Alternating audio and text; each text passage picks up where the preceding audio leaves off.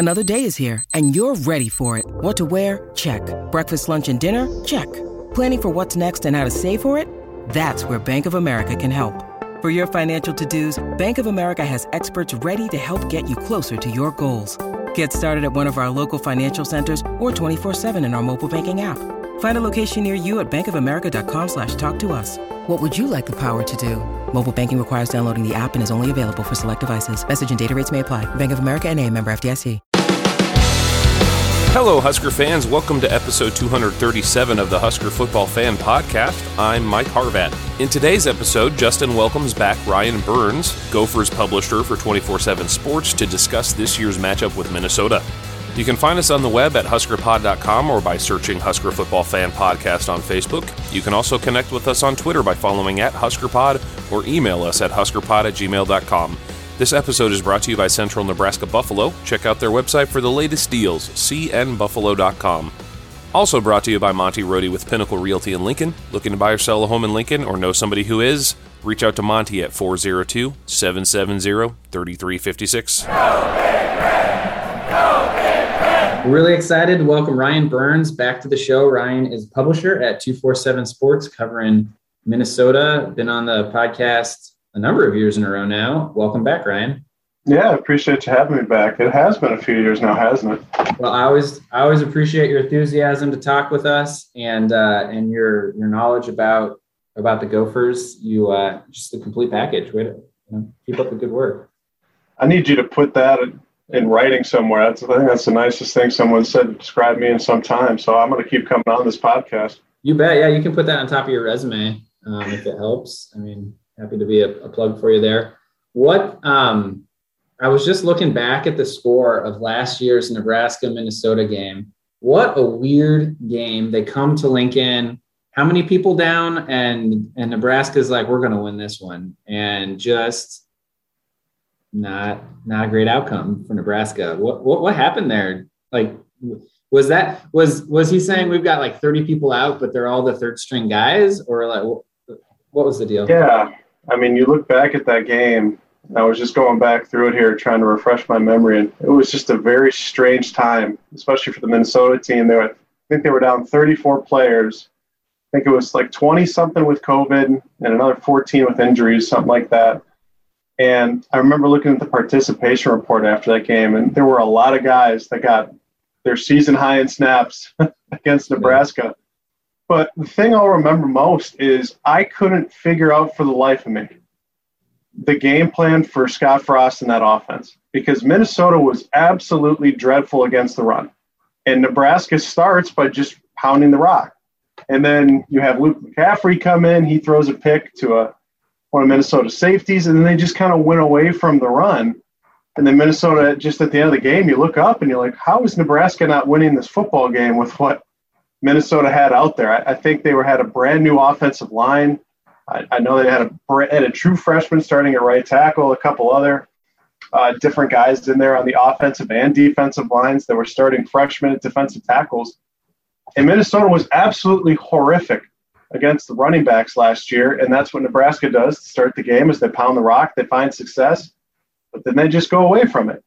And then, you know, I, I also look back at it and I remember thinking, watching that game, I was like, how has Adrian Martinez regressed so much where he couldn't even complete a forward pass at that point? And it was, again, that was not a very good Minnesota defense, especially that day for the bodies they had. But again, that's one of the ones PJ Fleck loves to talk about now as one of the favorite games that he's won just because of all the guys that were down and everything. And trust me, he brought it up again, I think, at Big Ten Media Day. So for all you Nebraska fans, it's not going away. Yeah, it, there's. I don't know if there's a thing there between PJ and Scott. I don't think Nebraskans do, but uh, when Scott said he wasn't big into slogans, when someone asked him what his slogan was, I feel like a lot of Minnesotans were like, "Oh, he hates PJ," and it's like, well, it's not really what he said, um, but I, I, guess I can see where that came from. It's funny, like he said that, because then I had a couple of people text me um, Nebraska T-shirts from last summer where there's slogans all over them. And then they're like, how can he say this? But then actually, Nebraska has slogans last year. And I was just like, I don't want to tweet this out. I just want to let it go. I don't care enough to like, again, I, PJ, no one likes PJ. like I get it.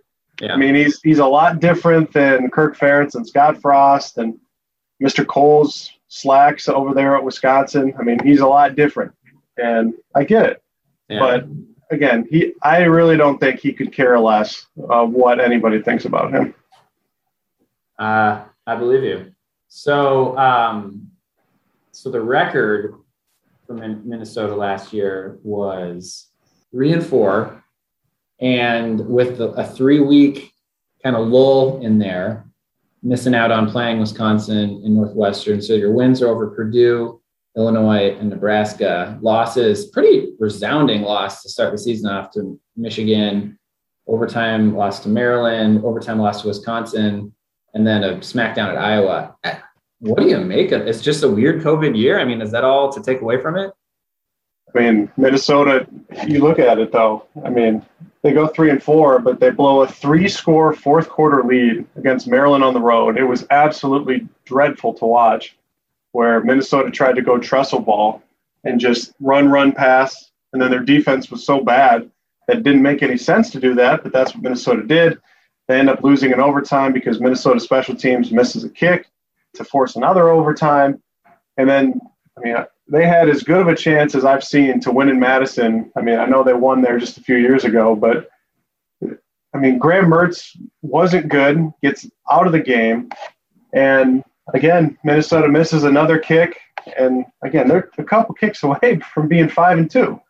But I also understand, you know, I mean, you look at some of those games last year where Minnesota beats Purdue on an interception late in the game. Minnesota beats Nebraska in a game that maybe they shouldn't have, uh, you know, had much of a chance in. It was a weird year, and especially with all the different things that were going on up here in the Twin Cities. I know Fleck likes to talk about it, but that was the reality. I mean, Mm, yeah. everything that was going on with George Floyd and then COVID. I mean, Minnesota had didn't really conduct a lot of in-person things uh, during the weeks because they had so much COVID. They would do their teaching sessions via COVID, which explains a lot with how bad they were defensively to me. But it was a weird year, and I kind of look at it now going into 2021, where uh, you know Minnesota's got 20 starters back, and Wow. the two guys they lost are were top 100 picks, and I think there's optimism that if this defense can just figure it out somehow, I mean, they brought in some guys in theory, another another year of experience, but I mean, yeah, you have another year of experience for this team on defensively, but they weren't any good really defensively for a large majority of the year. So is that good experience, or are we just talking about experience as a whole? So it's going to be interesting because they lead off with Ohio State here, and I think like 35 days or so, and and then it kind of gets into it there. Uh, with they got to go to Colorado uh, just a couple weeks later, so. I think there's certainly optimism that this could be more of a 2019 type year than a 2020 year, but I know that this team has to go out and show that certainly. Uh, of those 20 starters, are there any uh, super seniors in that bunch? Oh yeah, I mean, uh, there's a couple of seventh year seniors which I've never even heard of. Yeah. I mean, wow. we're talking about guys who are very close to being able to rent a car at a much cheaper price than what they normally would be. So yeah, they got uh, a starting defensive tackle who's a seventh year guy. They got a tight end who's a seventh year guy. And where you look at like where the super senior thing helps, look across Minnesota's offensive line and defensive line. They're starting a sixth year guy, a sixth year guy, a fifth year guy, a fifth year guy, and then the fourth year guy is the Australian monstrosity that is Daniel Fa'alele now that he's back with the team. And then on the defensive line side, they're going to be rotating probably eight, nine bodies across there, but every single one of them is fourth year or older. I mean, how do you win in the West against Iowa and Wisconsin? Well, you better have a chance in the trenches, or else you're never going to be able to get there. And so that's where Minnesota finally was able to get old here in a hurry in year five for PJ. That's fascinating. I'm really curious. I think everybody who has super seniors coming back is really excited about it and feel like it's a really big thing. But I don't think people have thought about that in relation to every other team, where you know everybody it seems has a good chunk of super seniors coming back. So while we feel like wow, we have these you know five, six guys on defense, Nebraska coming back, um, that means we're like the same, you know, as last year. And if you're going up against an offense where you've got all the five, six guys coming back um, maybe it's just a wash and I don't know. It might not be as impactful as some of us have, have hoped. Um, Yeah. Um, so, uh, so you've kind of talked around it. Maybe let's look at the schedule here for next year. You, yeah, you host Ohio State and Miami of Ohio. Go to Colorado, which will be really interesting. Host Bowling Green to Purdue, or host Purdue to, to Purdue. Host Nebraska, host Maryland, to Northwestern, host Illinois, um, at Iowa, at Indiana, host Wisconsin. What's what's a realistic outcome for this season? Do you think? Well, I mean, if you ask Vegas, seven and five. I mean, that's what they are across the books. I mean, I'm certainly much more inclined to think eight and four, uh, more than seven and five. Again, that's because I don't think Iowa is an eight and a half win over under type of team. Um, but again, you look at the schedule. I mean, I'm not picking Minnesota to beat Ohio State. I mean, I don't think there's going to be the, the Jeff Brohm magic that there was a couple years ago. Uh, you know, when Rondale was just incredible there. But I mean, you look at the middle part of that schedule. Uh, Miami of Ohio. I mean, the MAC teams don't scare me. Uh, you know, it's get the Colorado one is interesting because yes, you got to go play an elevation out in Colorado. Uh, you got to travel for the first time that year. But I mean, historically, the way that PJ's teams have done against non-conference opponents in terms of, say, look at the bowl games. Um, you know, whether it's Auburn, whether it's uh, you know, Georgia Tech. I even think about when Minnesota played Washington State a few years ago. I mean, these ACC and Pac-12 teams going against Big Ten physicality, and that's what Minnesota is going to want to do this year is run the ball with the Big Ten running back of the year, Mohamed Ibrahim. He's going to get mm. 25 touches a game. And I think that sets up better than what I think many people think. Plus, I can't tell you how many people have said, "Yeah, we're going out to Colorado," to the point where, I mean, it it might be like a neutral type of game for the amount of Minnesota fans that'll be out there. And then you get to October. At Purdue doesn't scare me. I still don't think Jeff Brohm has a defense. Then you get a bye week before Scott, the Fighting Scott Frost come to town. I think that's going to be advantageous for Minnesota, especially because the week before, while Minnesota has it off, Nebraska hosts Jim Harbaugh and the Michigan Wolverines at home. The week before that, they get to face Pat Fitzgerald. I mean, that's two tough teams. Yeah. Uh, compared to Minnesota facing Purdue and then having a bye week. Yeah. They get Maryland at home, which I don't know what to expect because again, Minnesota was up 21 points third quarter or in the fourth quarter last year, and they blew it. Um, and then, I mean, what do we think of Pat Fitzgerald? Because Minnesota's got to travel this year to Evanston, and they lost a ton. I mean, they lost a significant amount. They lost a very important coordinator for them too, and I just don't know what to expect with Northwestern. And then for November for Minnesota, I mean, it's hard. Yes, you have Illinois, which again, first year head coaches in the Big Ten. You look at their record in the last ten years.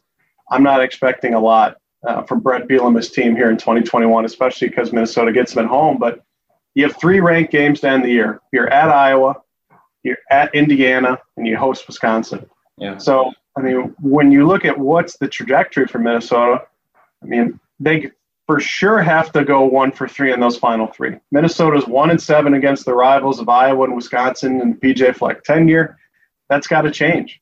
And again, I think this is a vulnerable Iowa team this year compared to maybe what they've had historically. You get Wisconsin at home, and we'll kind of see where things are at for Iowa in late no or Indiana, excuse me, yeah, in late November. Right, right. Yeah, it's going to be. I think it's an interesting year for Minnesota uh, because it is year five, and they have a lot of returning experience. You got a fourth-year starter quarterback, experienced offensive line, uh, and you got Mo Ibrahim. I mean, I think the floor on this team because of the offense is high. The question is, can the defense provide anything to kind of get over the hump? Because there's going to be a lot of close games on the schedule. Yeah, you know, if the if the West is close, and I as we were talking beforehand, it's really hard to know who who is going to seize it. I mean, that November stretch will be decisive for for Minnesota if they're in the running. Um, talking to our friends at the Eyes on Big podcast, they had a couple good questions for you. Um, the first being, who are the difference makers in the front seven? Do you think? Uh, first one that comes to mind is Boye Mafe. Uh, he was at Big Ten Media Days. Just talked to him here a few days ago, and I think he has a ceiling um, that I haven't seen a Minnesota defensive end have in a long time. Now, Carter Coughlin was really good, 40 tackles for loss and like 22 sacks in his career, ends up becoming a seventh round pick. But I mean, I think if Boye can figure it out, he is 6'4, 262, and he told me the other day at 262 pounds, he just had a 40 inch vertical. I mean, he is incredibly athletically gifted, leads the teams in sacks and tackles for loss last year, but he's going to need help because or else it's going to be a tight end on his side every time, and he's just going to be getting chipped the whole time. So you look at a couple of the guys that Minnesota brought in, a guy like Nyles Pinckney. He played 1,200 snaps at Clemson, comes into Minnesota's defensive tackle room. They're hoping to get a lot more from them. Uh, you look at someone like Jack Gibbons, another transfer Minnesota brought in from Abilene Christian, an FCS institution down in Texas. He was a four year starter for them. Minnesota's linebackers last year, they were incredibly inexperienced and they weren't very good. Well, they're hoping that Gibbons can help solve some of those problems with his experience and then mm-hmm. teach the young guys as he's also out there. So the question is going to be can Minnesota generate a pass rush? Because if they can generate a pass rush, well, an inexperienced type of secondary that was exposed at times last year isn't going to have to cover for five and a half seconds. They're only going to have to cover for three. And it's a lot easier to cover for three than it is five and a half. So I think if Boye can get going, if they can get something out of their defensive tackles, of which you'll be rotating a seventh year guy and Micah Dude Treadway, Nyles is a sixth year guy. They brought in a NC State defensive tackle transfer by the name of Val Martin, uh, someone they're expecting to provide some pass rush, especially on passing downs. And they have a couple of younger guys who started against Nebraska last year who are technically still freshmen in Rashad Cheney and D'Angelo Carter. And it, it's going to be up to them because if Minnesota can't stop the run again, which they were, again, really bad at last year, why would you go away from the run? And if they can't be able to generate a pass rush, which they struggled at last year, uh, it's going to be tough sledding for this defense once again. So, kind of a variation on the question we just worked through, bigger picture. So, it's it's November 2021. We've already talked. It's going to be a crucial month for for the West for Minnesota. Um, if if the defense is looking good, who are the big names going to be? I'm, I'm assuming Boye Mafe is one of them. It'll be Boye. I mean, it'll be probably Nyles Pinckney. I think Jack Gibbons again. Um, you know, and I think the secondary, especially, is going to have to take a step forward. So you'd be looking at a sixth-year corner like Coney Durr, who has started for Minnesota for quite some time. They're going to need to get a lot better safety play from their two safeties, who, uh, you know, was their first year start. excuse me, uh, starting at their respective positions because one was a free safety and one was a strong safety, and then in 2020 they switched, and they didn't get any time to really learn because of COVID. So both Tyler Nubin and Jordan Howden are going to have to take steps forward. Um, I would tell you if Minnesota is seriously competing, looking into those final three games against Iowa, Indiana, and Wisconsin, it's probably going to be because Jordan Nubin, or excuse me, Jordan Howden, took a step forward at safety to kind of provide more of a playmaking and physical presence type in the box there. And then yeah, if they're also competing, that means Minnesota found an outside corner because they need one. Without Benjamin St-Juste, who started the last couple years, was a third round draft pick of the Washington football team they're going to need some help there. But I would imagine it's going to be a lot of Boye, Mafe, Nyles, um, you know, and those different types of guys there that I mentioned. Who uh, who's the biggest NIL beneficiary at Minnesota? I mean, you'd ha- you'd have to think it's going to be Mo Ibrahim to start. Um, again, reigning Big Ten running back of the year. I talked to him at Big Ten media days. Uh, he's got some NIL deals already set. He's going to be announcing them here in the next couple of weeks. He's going to have some merch coming out as well which I know he's excited about. I know Tanner Morgan, Minnesota's quarterback, the fourth year starter, he's got some things in the works as well. Uh, but I mean, those two for sure are the face of the team right now. Um, you know, maybe someone can figure something out with Daniel Faalele for his final season here. Um, and I say final season, I know he's a fourth year guy, but I'm going to tell you right now, if he starts and plays 13 games in Minnesota, uh, he's going to go to the NFL and he's going to be probably a top 100 draft pick just because there ain't a lot of guys that look like six foot eight, six foot nine, 370 pounds that can move the way he does, uh, yeah. especially strength. But it's Mo for sure. I mean, he, again, from talking to him, he's got, I think, three, four, five NIL deals already lined up. Cool. He signed with an agency. Um, so, I mean, that's good for them. Cool. Well, uh, Ryan can be found on social media at Ryan Burns, MN. Uh, where else can our listeners go to be reading your your material? Yeah, I mean, you can just put it in the Google machine, Minnesota 24 7, or if you just want to put it verbatim into your URL, it's gopherillustrated.com. And again, there'll be a lot of content coming out here in the next 30 something days before Ohio State, and then certainly in mid October there before the Cornhuskers come up here to the Twin Cities to see if they can't figure some things out because I mean I'm staring at that schedule right now. I mean uh, it's uh, it it's an interesting year. I mean I, would be curious to get your take before I, I sign off here. Is sure. what what are expectations like? Because I look, I mean I look at this schedule, I look at this team. Uh, again, I have a lot of question marks if if Nebraska is going to be able to move the football through the air. Um, I, you had so many guys transfer out there. Again, Adrian Martinez, last I saw him, really struggled to complete a forward pass. I understand your defense is taking steps forward, and they did in 2020. But if Scott Frost goes six and six, I mean, what is the seat hot? I mean, what, especially with, don't you guys have a brand new athletic director as well? Yeah, we, we do. Uh, the new athletic director was uh, played at Nebraska just before Scott. Um, I think they're on the same page. Honestly, if six and six with this schedule, I think might be decent.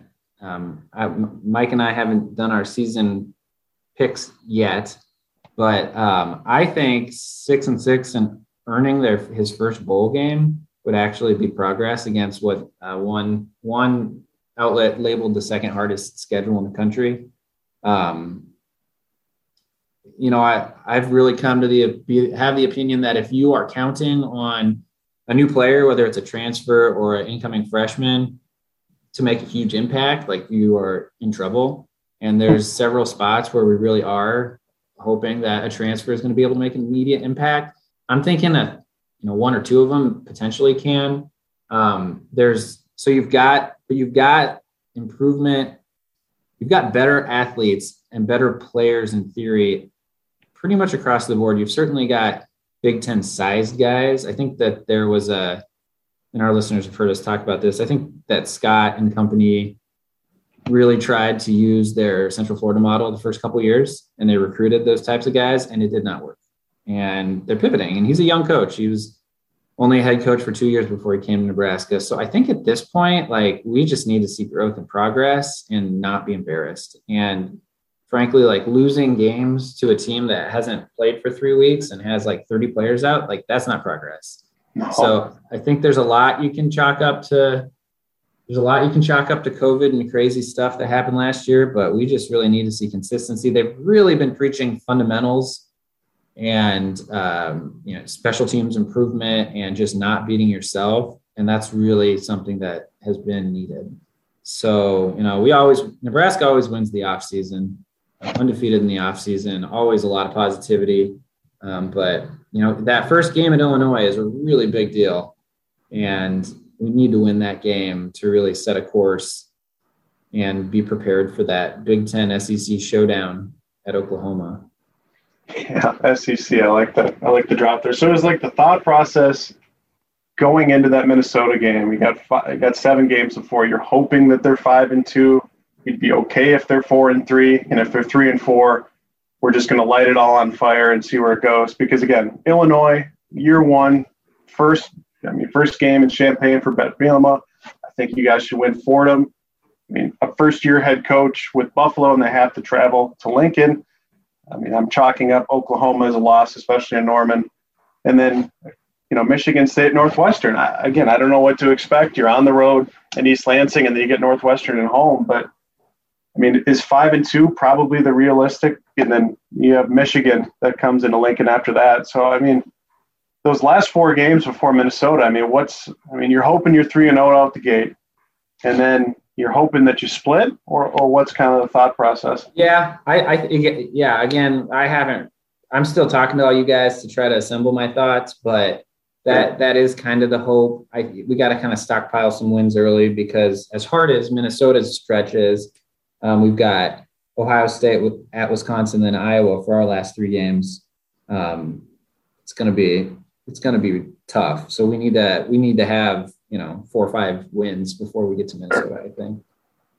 Um, I just I feel like every time I pick us to beat Northwestern, it just always backfires. So I just I want to pick that as a oh, loss. trust me. I mean, I know all about it. Um, you know, Minnesota didn't get to play Northwestern last season because of uh, COVID issues, but like I just look at Northwestern this year and I'm just like they lost so much, and like who how are they going to complete a forward pass?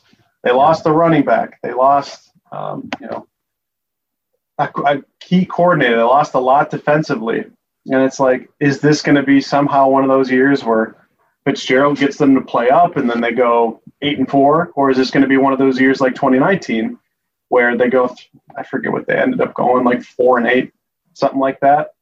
I, I just don't know what to expect. And like, um, again, Wisconsin's defense is, I have a lot of respect for Jim Leonhard and everything, but like, yeah. how is Wisconsin going to be able to move the ball through the air?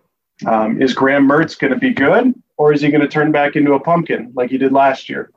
Um, and then Iowa, I have a lot of questions on their offensive and defensive lines. I think Petras is incredibly average. Yeah, uh, you know, lose their top two receivers in Smith Marsette and Brandon uh, Brandon Smith, and it's just like I know they have got a good back seven, but again, I mean, Iowa was a team that was heavily looking into the transfer portal into the spring, looking for defensive line help. I mean, Iowa of all places. So that tells me they don't feel tremendous about what they have there besides VanValkenburg. Like I understand Linderbaum's a really good center for Iowa, one of the best in the country, but they don't have NFL tackles there right now. I mean, maybe Jack Plumb turns into that, but I, I can assure you they'd love to have Bryce Benhart right now, as would PJ Fleck. So yeah, you know, I feel like everybody is really down on Nebraska right now, which honestly feels almost a little bit over the top, or maybe under the bottom, as the case may be. I think we're going to be a little better than kind of the general consensus is. Whether we're a lot better, you know, remains to be seen. Right. Um, That's where I just, I just, I think, like I said about five times already, and I know I keep rehashing this. I just think the West is so much more open than what these polls would lead you to believe. Um, I just think that every team has question marks, but every team you can answer those question marks and you think, well, I mean, there's a path for them potentially, especially in the West. I mean, outside of Illinois um, and Purdue, I mean, I think you can make a case, even though, I mean, Northwestern's win total six, Nebraska's a six, Minnesota seven. Again, I can't fathom eight and a half for Iowa, especially with their schedule as well. But again, I see paths for Nebraska. I see paths for Minnesota. I mean, yeah. I mean, we have the other three teams that I think can compete. So I think it's going to be a great November for everybody involved. Now it's going to be tough for you guys, and it's going to be tough for Minnesota certainly. Um, but that's what makes it fun, and hopefully yeah. there's some interesting games down the stretch that lead to some interesting games. Hopefully to to end the season there. Yeah, well, I, I personally just can't wait to get in the stadium and um, watch a game in person. That'll be that'll be really awesome got to see a practice, got to see a spring game. Those yeah. nice, but uh, to go to a game will be will be really wonderful. So I'm all for it. Well, on that, thanks for asking the question. I think these conversations are always more interesting when they are a two way street. So I appreciate that.